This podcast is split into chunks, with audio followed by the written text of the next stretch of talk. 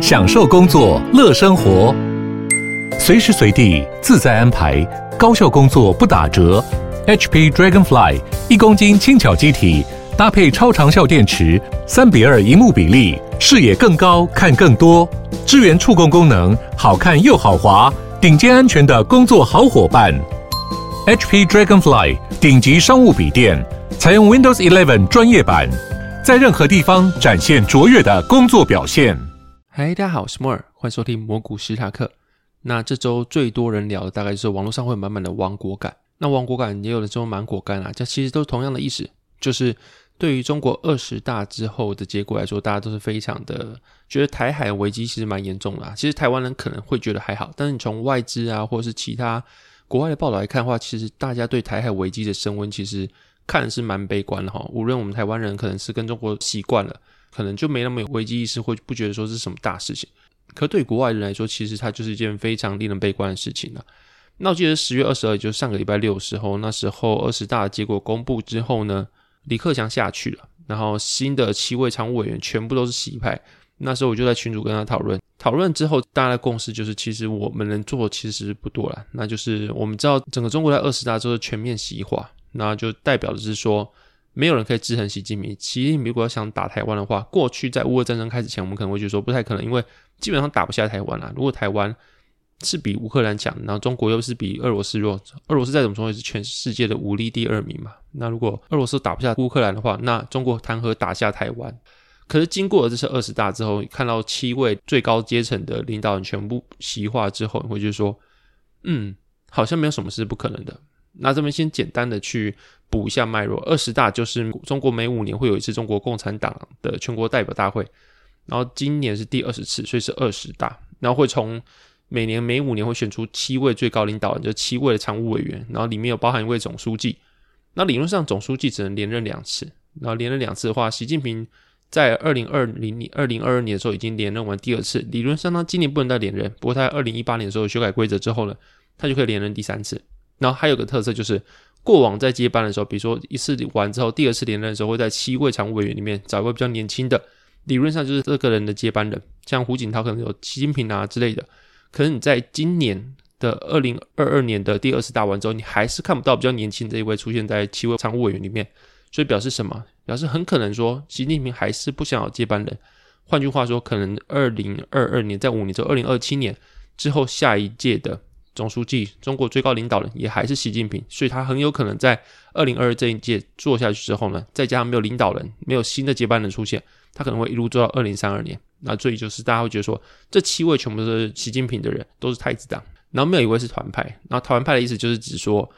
嗯，这其实有团派跟太子党两个啦。然后团派就是指共青团派，或是有人说是胡锦涛派系。然后简单来说，就是基本上都会是大学以上的学历，然后可能比较逻辑、比较理性，然后比较会看经济学啊，看他们的逻辑做事情。然后也主要大部分出生在平民阶级啦，所以说理论上会比较贴近民众。然后代表人物有李克强、汪洋之类的，然后还有胡锦涛也是。然后太子党就是相对来说就是官二代，或是父母在之前担任比较在党内担任比较大的要角，像是习近平就是就是高干弟子的意思。所以这次团派直接被扫除出来的话，基本上就代表是说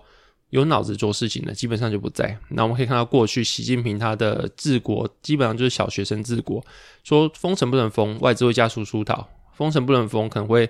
让经济低落，然后会有很多很多的伤亡啊，会有不必要的损耗，他还是造封。然后为了是什么？为了就是他的政权稳固。那因为你知道封城是习近平的主张嘛，那不封城，然后可能是跟国际接轨，可能是李克强主张，他就团派，然后可能就是经济学背景，然后说理论上外资是比较喜欢李克强上任这个剧本的。那看到基本上，如果你真的是不封的话，那就是让李克强的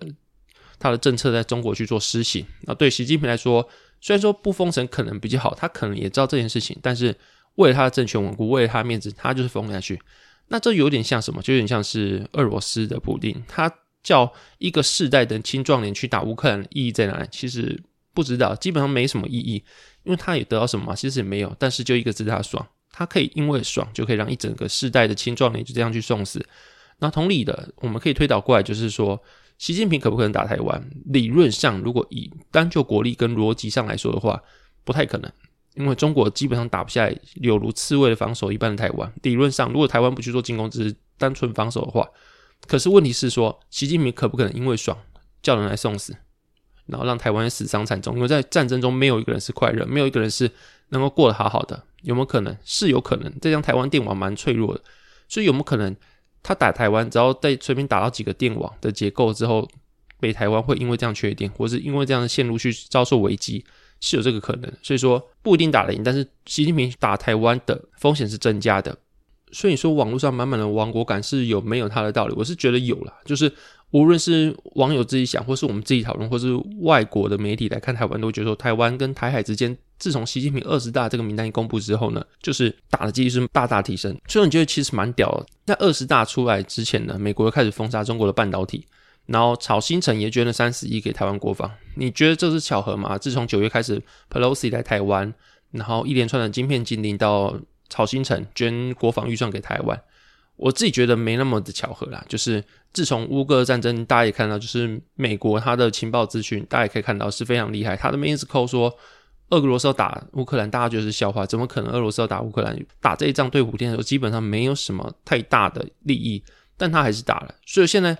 美国去封中国的半导体的话，有两个解释，一个就是他势必是看到什么才会去做这件事情，然后第二个解释可能就是我们会看到世界阵营在二十大之后，或者在美国跟中国去做对立，二零一八年、二零一九年贸易战到后来，现在开始美中两强又开始对立的情况下，已经分成了三个阵营，一个是民主阵营，就是美国、欧洲、台湾、日本、南韩等等的，像东亚。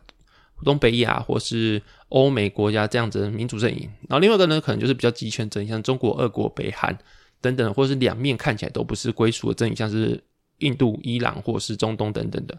所以说这个事情后面影响会觉得说，就是军事紧张会是一个常态化，是美国跟中国的持续紧张，或者是中国对台湾有意无意的去做演习啊，经济封杀或是找茬就在那边军演一波啊，我觉得是非常常态化。所以说台海跟台海之间的危机可能会真的会往上去做上升，然后中间有个变数是美国，他去封了中国的晶片，还有对很多很多的贸易战跟很多很多的出口经营，所以说其实时间不是在中国那边的。随着时间一直过去到二零二一七年，然后这段时间一直往后下去，中国跟美国的军力，或是中国甚至是跟台湾的一些军备能力呀，或者是一些经济能力，是势必会不会越拉越大？那这就是两件事情，就是中国的巅峰就是现在，然后每往后一天，它就跟台湾差距会大一天。这表示说，中国的短期内打台湾的几率是大增的。如果以悲观派来讲的话，会觉得说，中国一来他跟美国不好了嘛，然后二十大之后没有人去阻碍习近平了，再加上时间不是在中国这边，他要打台湾最好的时间点就是越快越好。越晚，他跟台湾跟美国的军力是慢慢的脱钩，慢慢的扩大之后，他就更没有打台湾的理由，更没有打台湾的优势。所以说，他短期内有打台湾的理由嘛？我觉得反而是有的，因为就是他就是必须趁他还有能力的时候赶快打台湾。可能另一方面的话，比较乐观派人会觉得说，他打台湾其实没有什么道理，因为你看，习近平终于政变啊，政争搞完了，然后李克强下台了。他基本上没有什么政敌，没有什么好政变，没有什么好去一些政治角力。然后在这么安详情况下，他还需要去搞一个有可能有人反对，或有可能是导致中国的政治动乱，然后导致他有可能被政变，或是又再一次不稳的情况发生吗？其实没有道理，他就好好的，大家都是他人，没人会阻碍他，他已经成为了一个中国的皇帝。那这个情况下，他何必还要去做一些事事情是吃力不讨好的？如果以这个角度来讲的话啦，那中国好，习近平打台湾好像就不是那么利己的事情，或者觉得说没有道理。可能就像我讲一样，一来习近平是把台湾打台湾、统一台湾当他人生自愿，也当他的历史定位的一笔。所以说，像刚刚讲一样，就是俄罗斯的普京打乌克兰有理由，不用理由他就可以把一整个世代的青壮年送去死，因为爽一个字。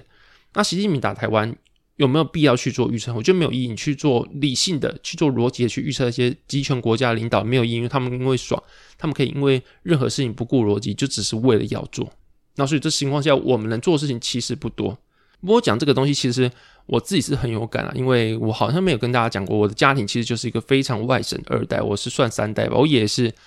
是那个时代从中国来台湾的老兵，然后所以说我们家基本上都是军工教，叔叔们呢也都是军人或是台酒啊，或是之类的员工，所以我家基本上就是全部全部都是公务人员。那这个情况下，我从小到大，其实一开始身份认同就是说我们是中国人，或者是说哦讲中文，或者现在我现在讲这个北京话是比较优势的，是比较有质感的一个语言。像就这样，台语是比较没有质感的语言。所以说我小时候到长大，没有人会跟我讲台语，所以导致说我可能是屏东长大，我屏东出生，但是我完全不会讲台语。然后别人就很惊讶说：“那你屏东出生怎么会不会讲台语？”我就觉得，因为小时候没有人跟我讲，所以说。长大之后是很大很大一次身份认同去做转变，大家就会知道嘛。就是我第一次能够投票是二零零八吧，然后我有两次，二零一零八、二零一二这两次的时候，我还是身份认同，还是觉得我是中国人，至少我可能是台湾，但是我会觉得国语比较高级，可能会觉得说，嗯，某个政党会比较 decent，比较高级，去支持他，可能比较有知识文化水准。那个时候身份认同是这样，我可能。当然现在不是，所以说这只是讲我陈述以前的事实，并不是说什么我现在觉得怎么样，我觉得有高低之分等等等，那你们就不要拿这个跑我，只是去陈述一个我的身份认同比较尴尬的事情。那个时代是这样，所以说我聊这个非常有感，因为从那个时候二零零八、二零一二各有一次总统大选，到二零一六年终于执政换人做，我是。两届的六八九，那就不好，不用再多说。两届六八九，大家就知道什么。我就是第一次也是六八九，第二次六八九，但当然是阵营是不一样的，就是两个不一样的阵营都是被叫做六八九。然后我从那时候开始开始接触台湾文化之后呢，其实是跟家里有点脱钩。他们就说我是不是变了很多？我是不是开始学台语？是不是开始觉得说身份认同是台湾人，或是真正是对中国有敌视？然后在这个情况下，有时候回家，他们就是说：“你看习近平做的多好，他们封城封的多好，他们社会安全制度做的多好，大家都不会去造次，因为有扫脸，大家都有自己的身份安全码，大家都自己的信用积分，都没人敢作乱，是一个乌托邦，多祥和一个地方。然后那时候会有集权，有些人会消失，他们会说那些人活该啊，你干嘛去那个国家怎么样？或者说叉叉叉政府为什么要去挑衅那个中国？你不挑衅不就没事？大家和和和和气气的和平的生活，那。我们就乖乖给人家统一，我们就乖乖当个特别行政区，有不好嘛？人家国力强大啊，等等之类的，你就会在家里一直听到这东西。刚开始的时候，二零一六年的时候，好像在大学生吧，还是反正就是一个蛮年轻的时候，或是我刚出社会，那时候是很容易跟人家吵架，很容易去跟人家做冲撞。所以那个时候，因为一些政治认同关系，或是我真的投了另外一个政党之后，他们会觉得非常不能够接受这件事情，觉得我变了，我可能在那外面学坏，当初就不应该让我去读大学。那情况下，那时候我跟家人是非常非常的有一些不好的讨论或者不好的相处模式，就是因为这样子。所以说我今天看这个，我觉得蛮有感的。就是你可以看到，我是从一个身份认同中换成另外一个身份认同，甚至敌视另外一个政权。那情况下，我看到很多东西是可能上个年世代看不到的，可能是一些东西里面流出来，或是我看到这个东西，他们也看到，可是我们的解读不一样。比如说清除低端人口、清除北京的人，他们会觉得说，哦，这是一个政策，是一个强而有力的执行力，台湾就办不到。或是只要是贩毒的，只要是做违法事情的，就是一律死刑等等。台湾就办不到这么有执行力的事情。可是对我们来说，就是人的权利是不一样的。那些人可以，他们可以封城、封死人都没有问题，或是我就是只准你打克星疫苗，我就只准你们怎么样怎么样，我就是要封你们城，我就是要你们共同富裕。然后你看到共同富裕这件事情，基本上是很不能被外资接受的。就像看二十大之后，习近平一片西化之后，香港恒生指数跌到烂掉，然后台湾也跌了。我觉得这两个都反映一样事情，就外资对于台海两边的市场去做估值调整，去往下修。香港恒生指数以前是台湾好几倍，有些老前辈这样讲，现在不胜唏嘘啊，就是往下掉的非常严重。台湾的。台股也是，你看到相较韩股啊、日股等等亚洲，它还是非虽然说是新兴市场会受受到货币的承压，但是还是相对来说比那些新兴市场更弱的新兴市场。这多少都反映就是外资不相信恒生指数、台湾指数的一些危机，开始去做一些避险的情绪。那所以在这个情况下，回到刚刚话题，就是对于身份认同，从以前身份认同到现在回去看，现在我要对立的，或是我们要对立的这个政权，会是我以前的身份认同，对我来说就很像是跟旧的自己，或是跟自己家族去。崇拜、去敬仰的一个政权去做、去做仇视、去做对立面，其实一个蛮微妙的感觉。特别是说，现在自己的事情其实还是跟家族的一些价值观是对立的，是没有交集点的，是讲出来会吵架的。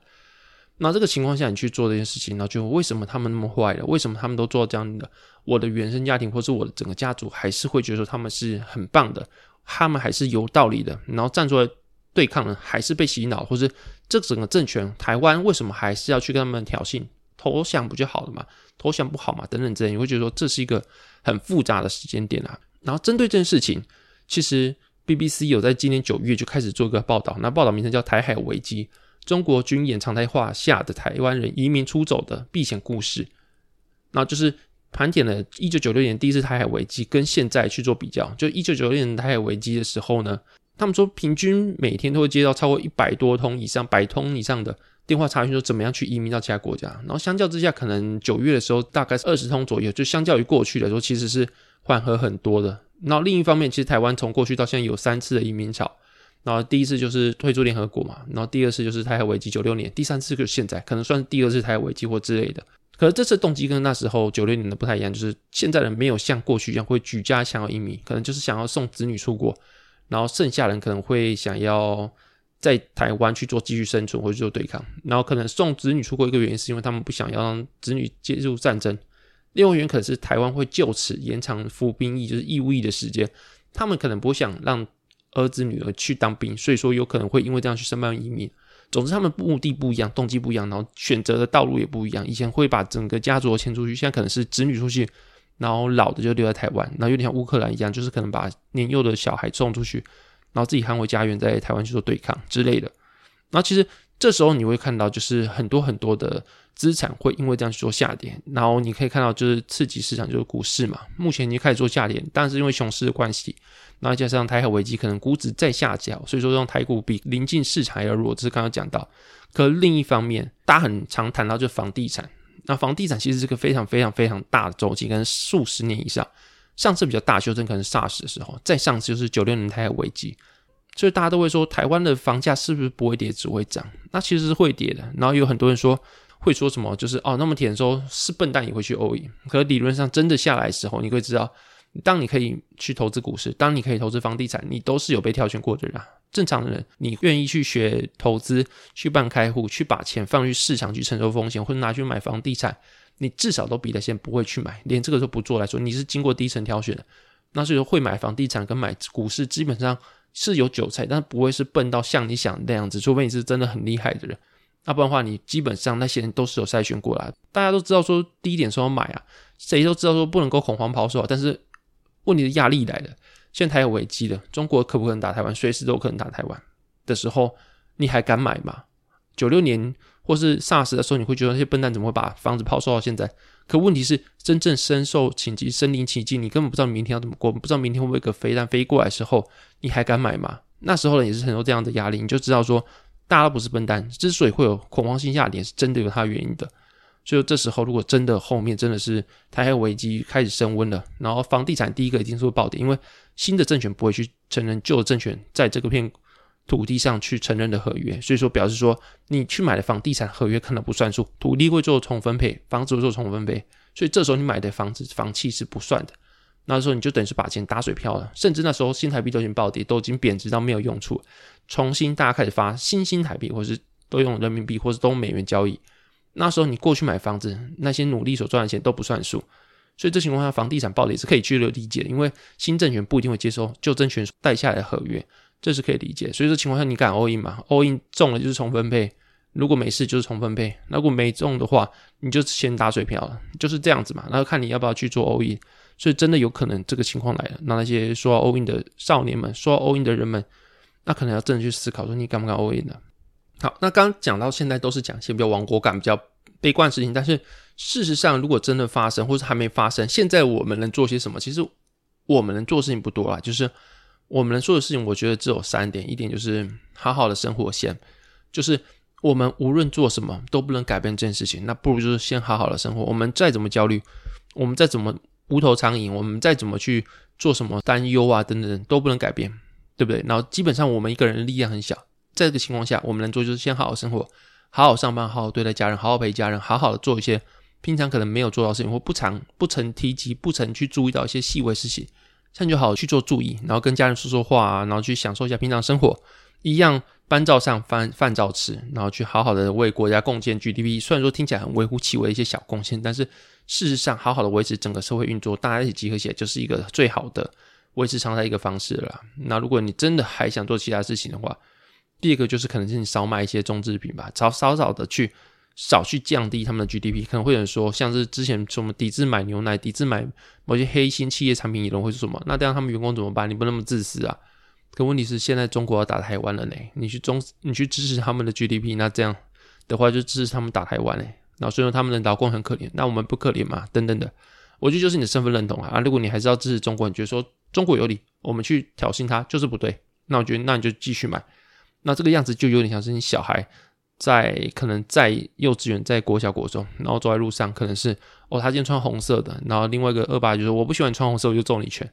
那你回来跟小朋友说啊，你干嘛穿红色去挑衅人家啦？啊，你不穿红色不就没事了？啊！人家叫你叫他爸爸，人家叫你去怎么样？人家到你家玩啊，然后无缘无故到你家用的电视啊，说我们是一家人你的东西就是我的，那你就给他用啊！你说不要就挑衅人家嘛？我觉得教观念是有点像的，就是今天你去跟中国卑躬屈膝，已经证明是没有用的一件事情。就是你去和平求饶，去换取来的和平没有用，最后还是会被当做一纸废纸。你就看到中英去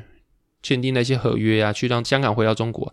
最后也是被推翻，五十年的政权不变，五十年的香港的协议不变，最后还不是变历史文件？他们说这只是历史文件，我干嘛去遵守这些规定？所以你要是跟中国共产党讲说合约，讲说信用，讲说协议，我觉得是没有意义的。那这情况下，自己的感觉是，我有武装自己，让人家怕你，不敢去随便动，因为随便动你的代价很大。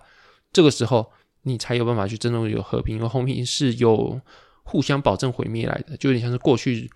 的人战时期，美国跟苏二为什么都有核子弹？最后大还是和平共处，因为你只要靠核子弹，我就靠核子弹。那你保证你要让一个地方毁灭，我就会让全世界一起跟着毁灭。所以这个情况下，大家知道靠核子弹的结果就是大家一起毁灭。那这情况下的话，反而是造成了后冷战时期的一些虽然说冷战，但是和平哦。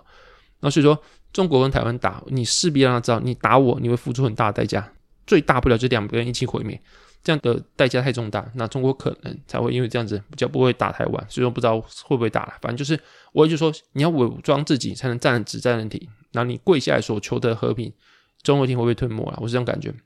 然后现在讲到第三点，就是除了少去买一些中国企业东西以外，第三点你能做的事情就是配好复数货币，然后就是你知道。一旦造成恐慌之后，台币一定会迅速贬值，因为没有人要台币。谁知道说这个政权还在不在？这个政权的台币的购买力，后面信用保证政府还在不在？这情况下，台币一定会迅速贬值。那说你的资产如果都是台币的话，就像我过去的演演讲讲一下，如果你资产全部都是台币的话，你可能觉得是一个很安全事情，因为你在存钱，因为你没有去做风险投资，你没有在布险。但其实你是在布险，你只是把你所有的资产、把所有的购买力、把所有的人生累积下来积蓄全部在买台币。全部用台币这个货币储存下来，所以这情况下，如果今天台币真贬值了，你一夕之间什么东西都没有，所以至少至少你一定要买复苏货币，像美元跟日元等等的。那这个情况下，我会推荐首先先买日元，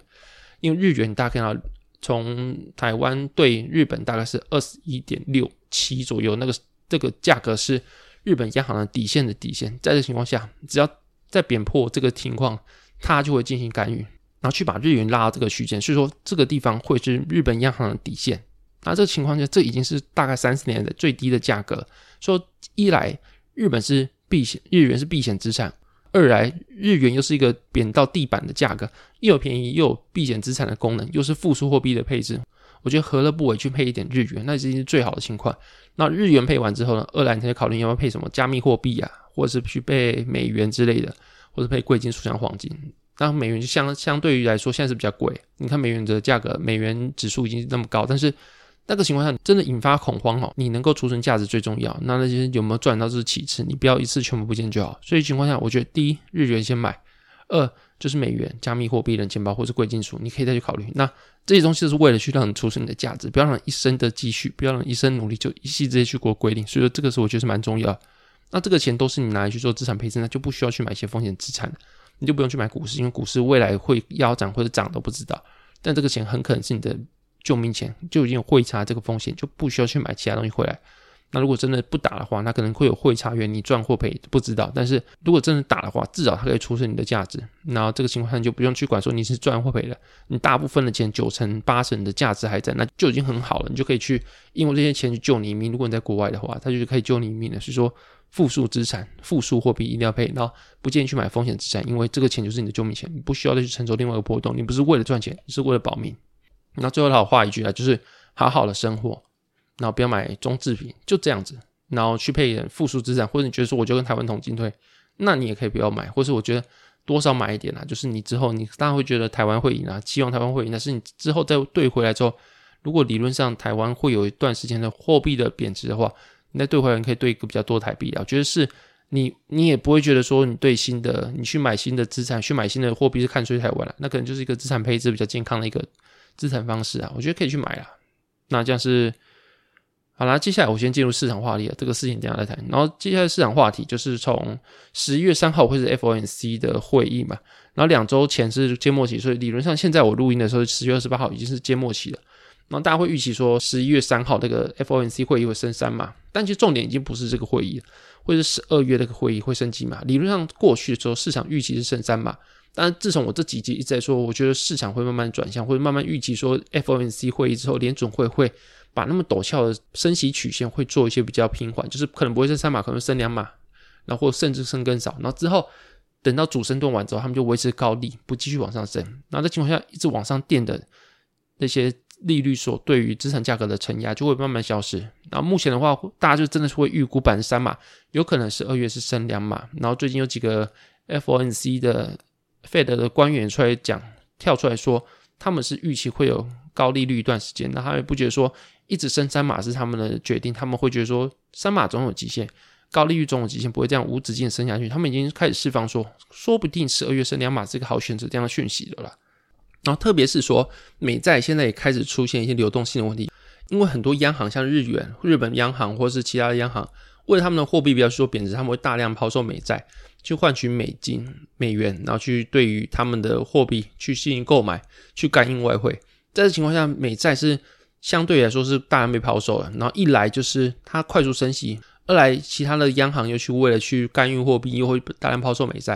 所以导致美债的价格暴跌，那已经是近百年来的难得一见的暴跌。那另外加上说，现在的美债流动性已经出现问题，很多很多其实过去没有想到美债会暴跌成这样的养老基金，比较保险的一些机构也是会对美债做一些杠杆投资。那这个杠杆其实，在过去的时候，大家都不曾遇到这件事情，所以说他们会觉得说，他们已经用到一个蛮安全的杠杆部位，理论上这些风险控管是没有问题。但谁知道会遇到这种百年难得一见的债市大跌？那所以情况下，很多的资金啊要被追缴保证金啊，或者是说真的没有人愿意承接那些卖盘。那这情况下，其实财政部已经不得不出来去进行一些购买买债动作。那他们的动作当然就是发新债去买旧债，去维持流动性的问题了。所以说。如果后续再进行升息那么陡峭的话，其实债市流动性的价格会更差，那真的会变成美国经济引爆的一个重点。然后所以在情况下，FOMC 会势必费的势必已经观察到这个情况，他们理论上可能升息循环到现在已经开始要进入一个比较尾声的阶段，可是十二月再升个两码，然后明年升个一两码，就可能是真的会做结束，甚至不会再升了。那他们的终端率可能就真的维持在四点五帕左右。那我们看到这个礼拜中，美国第三季的实际 GDP 也出来是年增一点八帕，那其实好于预期的。然后里面细项你来看的话，其实房地产的价格是快速的下滑，所以表示推测啦，就是大幅升息已经开始在房地产上发挥作用。然后基于滞后性的原因，会不会后续继续下滑？其实理论上是会的，因为那么高利率的房贷并不是每个人都撑得住那么大的每个月多突如其来那么多的花费，所以说理论上升息。的功效不会只在这一季出去做展现，而是未来的季度可能会慢慢的堆叠上去，会有更大的影响。因为有滞后性的关系，可能现在升息可能三个月后才会传导到终端市场。那所以如果这样推出的话，其实美国有可能会在明年进入轻度衰退，但它理论上还会是世界最强经济体。那就像我讲的一样，其实未来的话可能会是债市先做反弹，因为它对利率特别敏感。然后后面就是美股，然后接续才会是台股。那细项化成长股啊，或者是先跌升股票先做反弹，那就是。比较细项问题，但是理论上啊，债市去做反应之后，美股会接续比台湾还要早做反弹。所以说，这情况，就算美国明年出现轻度衰退的时候，我还是觉得它并不会造成太大的影响。然后，真的影响可能会是在直立曲倒挂之后，像我刚刚讲，一点一点五年到两年之后，才出现比较大的严重的下滑。那的情况下，我们可以再来讨论说，这些快速升息对美国体制啊，或是后续会出现其他快速下滑的原因。但是基本上在这个时间点过去。就是现在十月、十一月、十二月或明年初，我觉得说会是一个股市来说是慢慢打底的一个时间点。那我就说这是一个还不错的投资机会啊。然后另外的话，我们可以推的就是 Fed 终端利率大概四点五帕左右。然后刚刚看到 PC 核心 PC 刚公布嘛，就十月二十八号的八点晚上八点半左右也公布了，然后是低于预期的五点一帕，然后预期是五点二帕，所以说通膨理论上会慢慢的下去。然后如果是以它终端利率定在四点五帕左右的话，理论上它的通膨未来会降到大概四帕左右，然后会这么维持一阵子，不会像大家想的一样，或者像他们想要一样，就是。快速降到两帕之后，就一切的结束就没事，可能会维持比较高的通货膨胀，但是还是会比现在还要低，然后是慢慢的下滑到个阶段，就会定在四帕左右，然后在高利的一段时间之后呢，理论上会理想剧本是慢慢的往两帕去做靠近的，但是在明年看到四帕的通货膨胀，可能可以去做预见的。那最后各国的央行，就是我上个礼拜讲说，开始各国央行应该会有些比较缩手去做升息的一些举动，就是本来那么阴的货币政策可能会相对之下转割或者讲转的比较宽松一点。那现在的话，十月二十六号就昨天前天的时候，加拿大央行也开始去释出消息，他们只升息两码。然后一般市场是预期三码，所以说像我上周提到一样嘛，就是在权衡之下，你必须从经济还有民生消费啊，还有通货膨胀去做权衡。那也不可能一面的往一个地方打，你不可能一面的去打往打通盟，因为势必政府还是一个民意机构，你可能会想要打通盟对民众好，但是民众会因为当下你一直升息，导致他们民不聊生，企业没有钱，然后也不想贷款，然后民众失业等等的，然后这个情况他们就确实很痛苦，那他们就是确实不想这样子让他们失业。你大环境来说，你大方向来说可能是做对，但是去 suffer 痛苦那些的，他们可能就想把你推翻，去做一些。用选票让你下台，或是直接去做上街抗议这件事情。所以说，你是民主国家，你就是要对民众负责。这个情况下，你不可能只为了打升息，然后就弃民众的生气不顾。所以这情况下，你还是要做两边权衡啊。那升息两码其实也是一种权衡。另外就是，大家都会明显看到自己国内的经济，像信用环境或者债市，可能真的会出现流动性的问题。那这情况下，其实我们也不会觉得说升息是无限的升下去。那可能在这个时间点，就是大家开始慢慢的货币政策不会那么的硬。可能就是维持高利，但不会再继续陡峭升息下去的一个时间点了。我觉得可以是这样做理解的。那我觉得在这个情况下，回接到刚刚讲的一个问题，就是台湾在台海危机在这段时间的话，你要进行怎么操作？那像我刚才讲一样，我可能觉得理论上是美债先做反应，利率的关系慢慢往上爬之后，才是美国市场，台湾台湾市场。那台湾市场势必会受到台海的危机，然后外资或者其他外界会对于台湾的股市去做一些评估估值的调整。那调整已经往下修，你看到恒生指数已经跌成这样子。那台湾在市场机器讲话，过去可能它的落底会在一点四倍 PEB，那大概是台湾的指数一万一左右。那如果再加上今天台湾危机之后，外资在下调的话，可能会在八千一万之间去做落底，那去做去做一些徘徊震荡，去做打底。然后这不是世界末日，所以说台湾还是会回到过去的一些，还是会反转的，不会永远是这样，像恒生指数往下掉，除非真的打仗。那如果不是打仗的话，台湾是一个民主政体，是一个健康经济体的话，还是回去。但是觉得你可能会跌得比别人深啊，是这个意思。那我自己觉得，如果是这样的话，目前投资台湾的风险势必是比其他资产大。那你但可以用台湾的台湾的证券市场去投资其他东西，比如说我现在就是用台湾的期货去投资纳斯达克的指数。那另外我可能会去买一些债的 ETF，或是去买一点点的日元。那像我讲一样，其实日元它是一个避险的货币，就是当国际恐慌的时候，势必会推升。第一个就是债，跟第二个就是避险货币的买盘，所以导致这个情况下，大家的资金会流进去做避险。那台湾其实你是可以买到债的 ETF，跟可以买到日元啊、美金的。那你可以相较于美金也是避险资产，但是美金已经蛮贵的，现在美国的美元指数已经到一百一十左右。日元其实，在地板上去被摩擦，然后但是现在央行出来说，这个就是我的地板，我不可能再让你再继续贬下去了。它态度已经很明确，所以一来它已经是个地板很便宜的货币，二来它刚好又是一个避险资产，所以它的风险报酬比相较之下，我觉得是还不错。所以说你买些日元，要么就为了它去花掉，这种便宜的日元你现在不买，其实你不会遇见永远的那么便宜嘛。二来，就算你拿去花掉，你可能不能出国哦。它的风险报酬比也不错啊。你可能拿来当避险资产，真发什么事的时候，你再把它换成台币，你还能够赚到一笔中间的资本利得。我觉得也是个不错的事情啦。所以说，我觉得日元是可以考虑的。二来就是债，目前应该是百年来难见的空头，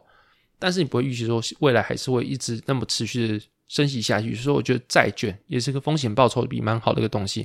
你可以预期像我刚刚讲一样，它还有出现一些危机或是。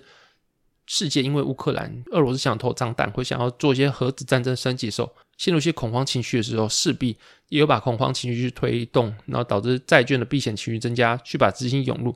那可以导致债券有一些比较比较好的一些回升啊。然后重点是这两个东西都跟台湾的资产没有做挂钩，所以说这两个东西其实会比台湾的资产先率先做反弹我觉得啊。然后日元可能要看日国、日本的央行态度，但是债券理论上会比美股再反快一点反弹，然后后面是美股或者是台股。所以说你从债券的反弹之后去承接美台股，可能是个还不错的时间点啊。就是债券升上之后呢，你再把它卖掉，去承接。跌更深的台股，我觉得是一个不错的选择啊，那是给大家做参考。但是，一样就是这不是什么世界末日，然后我们能做其实不多，我们不能够再怎么焦虑，我们也不能改变的世界或改变习近平的选择。